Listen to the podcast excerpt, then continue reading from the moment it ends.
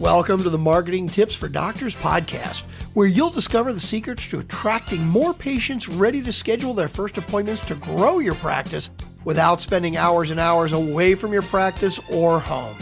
Hear how to boost your online presence, develop a strong rapport with each one to increase patient compliance while adding value and growing revenue. Now, here's your host, Dr. Barbara Hales, America's leading medical strategist. Welcome to another episode of Marketing Tips for Doctors.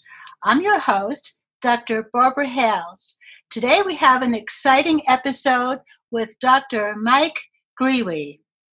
Telemedicine has witnessed a remarkable explosion in growth in 2020, both in adoption by medical practices and in the number of patients becoming comfortable with receiving medical care through virtual visits.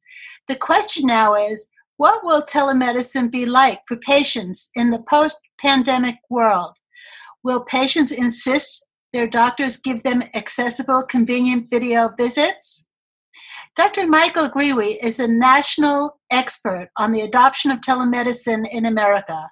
He is an orthopedic surgeon and the founder of two telemedicine platforms, Ortho Live and Spring Health Live. Dr. Grewe's team has adapted the two platforms during 2020 to a rapidly changing marketplace for telemedicine. He is here today to share his insights and what big changes he thinks will affect the telemedicine industry during the next few years. Welcome to the show, Mike. Oh, thanks so much, Barbara. It's great to be here. Appreciate you having me. Tell me something, Mike. What was it like creating and growing two different telemedicine platforms, Ortho Live and Spring Health Live, and why would you need two of them? That's a good question. So, we actually built Ortho Live for orthopedic surgeons, for physical therapists, and people involved in the orthopedic space. So musculoskeletal health was kind of like my primary focus since I'm an orthopedic surgeon, and so it really was natural for me. And we wanted to make sure that the platform really worked well. And so I used it in, in a space I was familiar with. And then once we had really honed the platform and had it ready for surgeons in this really efficient way, then we created Spring Health Live that did a lot of the same things, but was able to be marketed to other specialties. So we, we kind of focused on perfecting it and then did something a little bit different that was marketable for other other places. Okay, that's great. Now you said that you marketed them. How did you let everybody know about it? What did you do that made you successful in marketing? Yeah, marketing is uh, is interesting, especially in technology. As I'm sure you're aware, you know we used LinkedIn, we used Facebook, we worked through our existing clients. So um, a lot of it was testimonials. We used our website. We wrote blogs and we did video blogs and things like that. And that really helped to sort of drive traffic to our sites. Uh, that was a huge component of our success. We also um, have a paid marketing firm that we work with as well. And Insight Marketing is kind of who we use. They're, they're a great team. And they were able to kind of work with us and do different things like webinars and, and things that reached out to the audience that was looking for us and we've also um, you know done a lot of work with just you know different things like magazines even we were um, found an entrepreneur um, so that was uh, that was a really big opportunity for us as well and so those are kind of the, the compilation of things we we did but a lot of it was inbound and then of course we have a sales team as well that sort of was you know letting people know about us as well what would you say your biggest marketing challenge was? Well, as a small startup company, when you're talking about other companies that are much larger, the hardest thing is is getting the word out to the people that need to hear your message. And so reaching clients that needed our telemedicine product were probably the, the the most that was the most challenging thing. We had to find out how to get to people that were the CEOs and presidents of large groups out there that could use our telemedicine platform. And so we found that you know education was a great way to do that, but um, that was probably our biggest hurdle was was like okay, well, how how do we get to these people, and and you know how do they find our information valuable? Yes, of course, and I'm sure LinkedIn did help a lot. Absolutely. Uh, what are the major changes you observed in the adoption of telemedicine? during the pandemic? Well, we really saw telemedicine take off. We had a good steady um, growth in 2020. And what happened over the course of 2016 to 2020 is we we constantly saw growth in telemedicine. We probably were seeing at least a you know 30 to 40 percent growth of our product year over year and that was great. We had a, a, nice thing going and there wasn't a lot of competition in the marketplace. At that point when the pandemic hit there was a flood of telemedicine products and there was also sort of a, a, a flood of people that needed our product. And so we just saw everything increase from you know demand to the the competition out there as well. So it was a, it was a very interesting time period. We grew probably 12 times over in a span of a, a month or two and um, it was it was uh, all hands on deck trying to make sure that we uh, were able to serve our customers. Yeah well the you know the pandemic obviously was a big tragedy. It was a boon for you guys. Yeah it was a really sad event that ultimately had a silver lining for us and um, you know we're still um, trying to help people. I think the nice thing is that we were able to help people in the midst of a, a crisis and you know ultimately that's what you you know design and build a product to be able to do is to help other people. At least that's i think where where people's hearts should be when they're designing something and um, that was what was really gratifying for us. We were able to help in a time of need. Absolutely. How will telemedicine affect how doctors practice medicine moving forward? It's going to really change things because patients obviously are the drivers of of healthcare and they have recognized this to be an awesome opportunity for them to you know have a little more convenience especially in certain areas of medicine where you know typically like the follow-up was done maybe over the phone or maybe they were seen in office. But uh, there's so much convenience now and doctors know it can be done too. So now doctors i think are, are becoming a little more efficient with it and they're also seeing the convenience and the smiles on the patients faces when they get to be seen via telemedicine and get to do that from the comfort of their own home. So I think everyone's realizing it's a it's a great opportunity for both parties, the physician side, the the therapist side, the caregiver side, and the patient. So because it works for both parties, it's going to be used in the future. Could you walk us through what a video visit would be like? And what a doctor can and cannot accomplish during this visit. I, I would imagine feeling to see if there's a fracture would be a little challenging. that's right. I mean, there's uh, that's a great question. So, you know, if, if you're preparing for your first video visit, probably the most important thing to do is, you know, kind of get your, you know, your computer or your your uh, phone ready just by checking to make sure that you can enter into whatever virtual conference room your physician is having you visit and that's good to start with. When the visit starts you know the physician usually will ask a few things.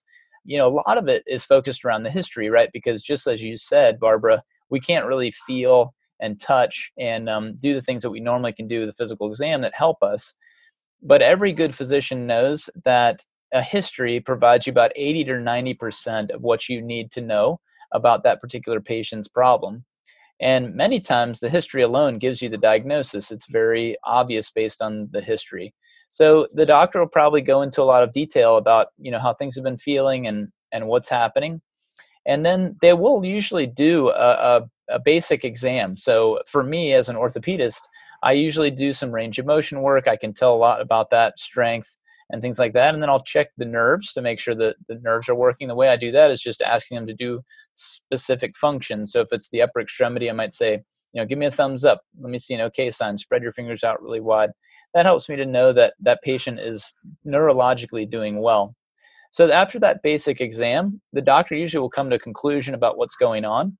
And sometimes the doctor just has to go through imaging follow up or laboratory results with you. And that's a really basic, easy call because you don't need the physical exam at that point.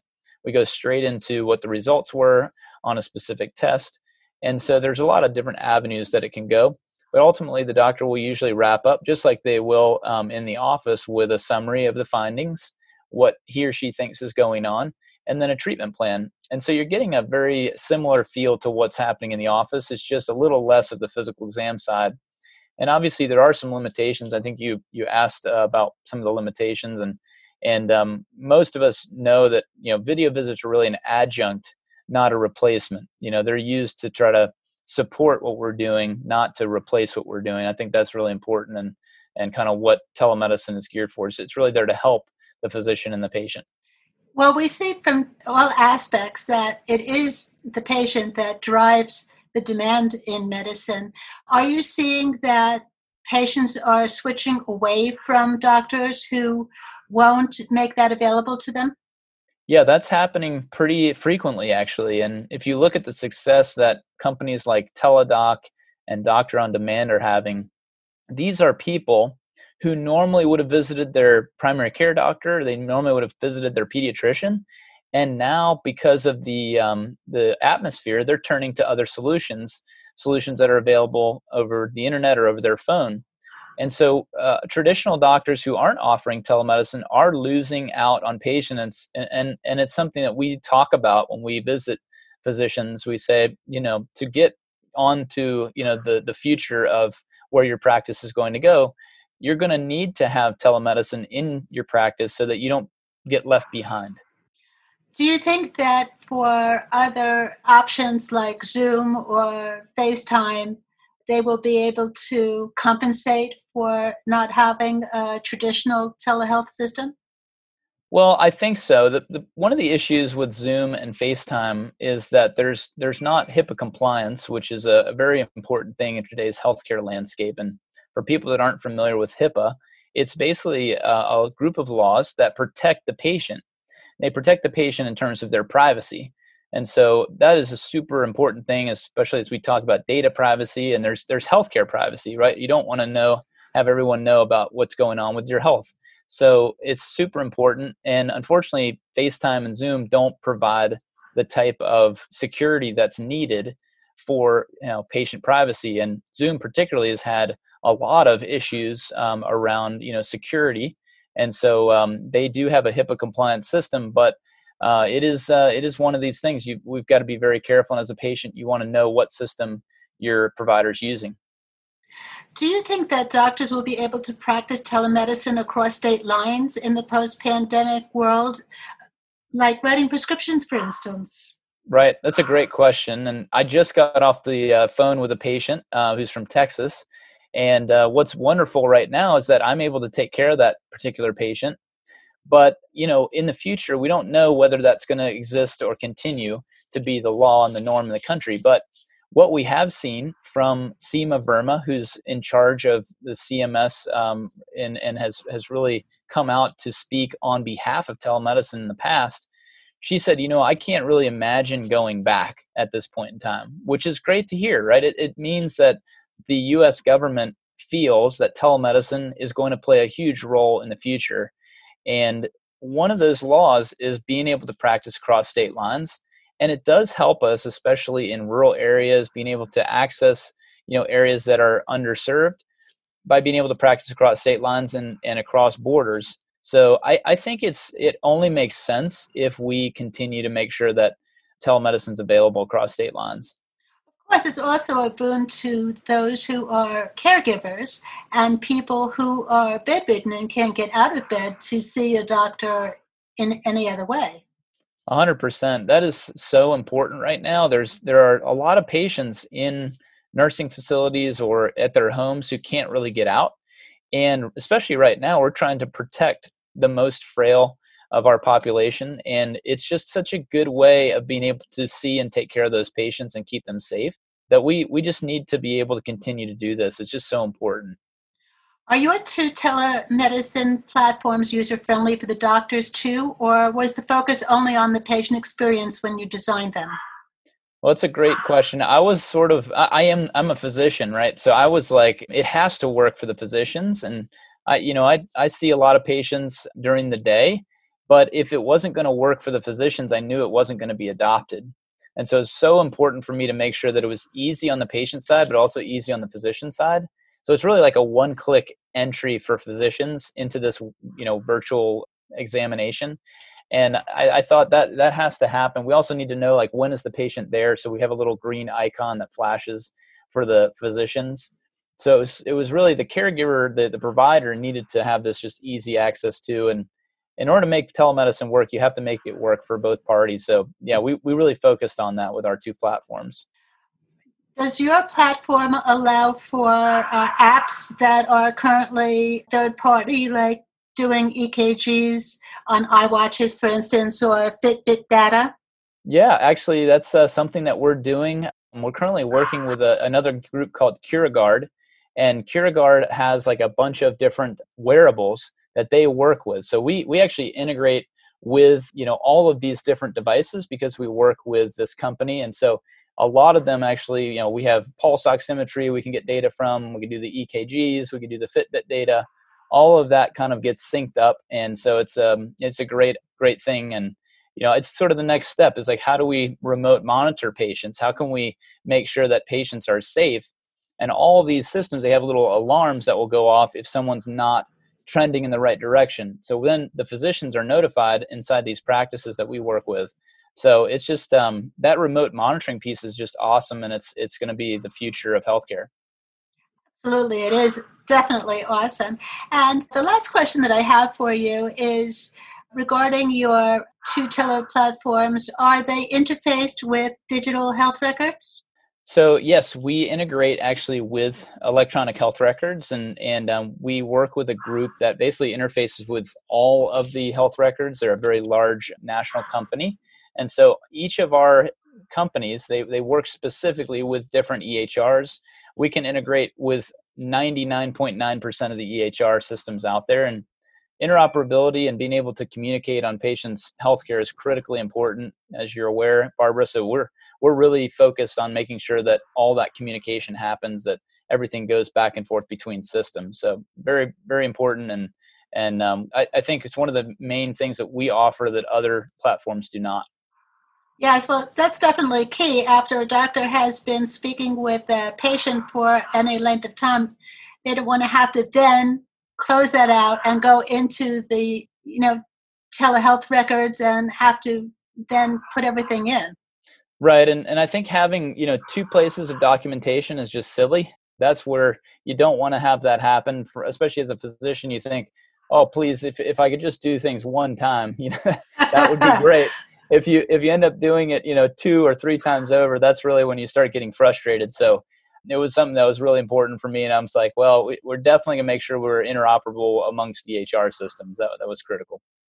Well, it's really been a, a pleasure speaking with you today. How can our listeners reach you if they have more questions?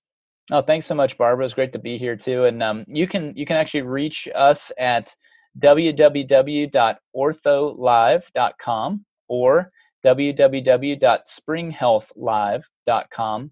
And of course, you can email us at info at ortholive.com as well if you want to you know get in touch with someone right away are there any last minute tips that you'd like to leave us with um, no, I think I just say to everybody out there that you know telehealth is really it's the future. I think there's a lot of great opportunity to be able to see your patients via telemedicine and be able to see your doctor via telemedicine. And there's there's just um, there's so many positives with telemedicine, what it's offering for patients and physicians. So it's going to be a good thing in the future. Well, thank you so much for joining us today. This has been another episode of Marketing Tips for Doctors with your host, Dr. Barbara Hales. Till next time. Thanks for listening to Marketing Tips for Doctors. If you like the podcast, please subscribe, rate, and review. Press the subscribe button so you never miss an episode and tell your friends about the show. Join us on marketingtipsfordoctors.com for replays and more resources to help grow your practice, strengthen your brand, and dominate your field. Remember, you are one tweet from greatness.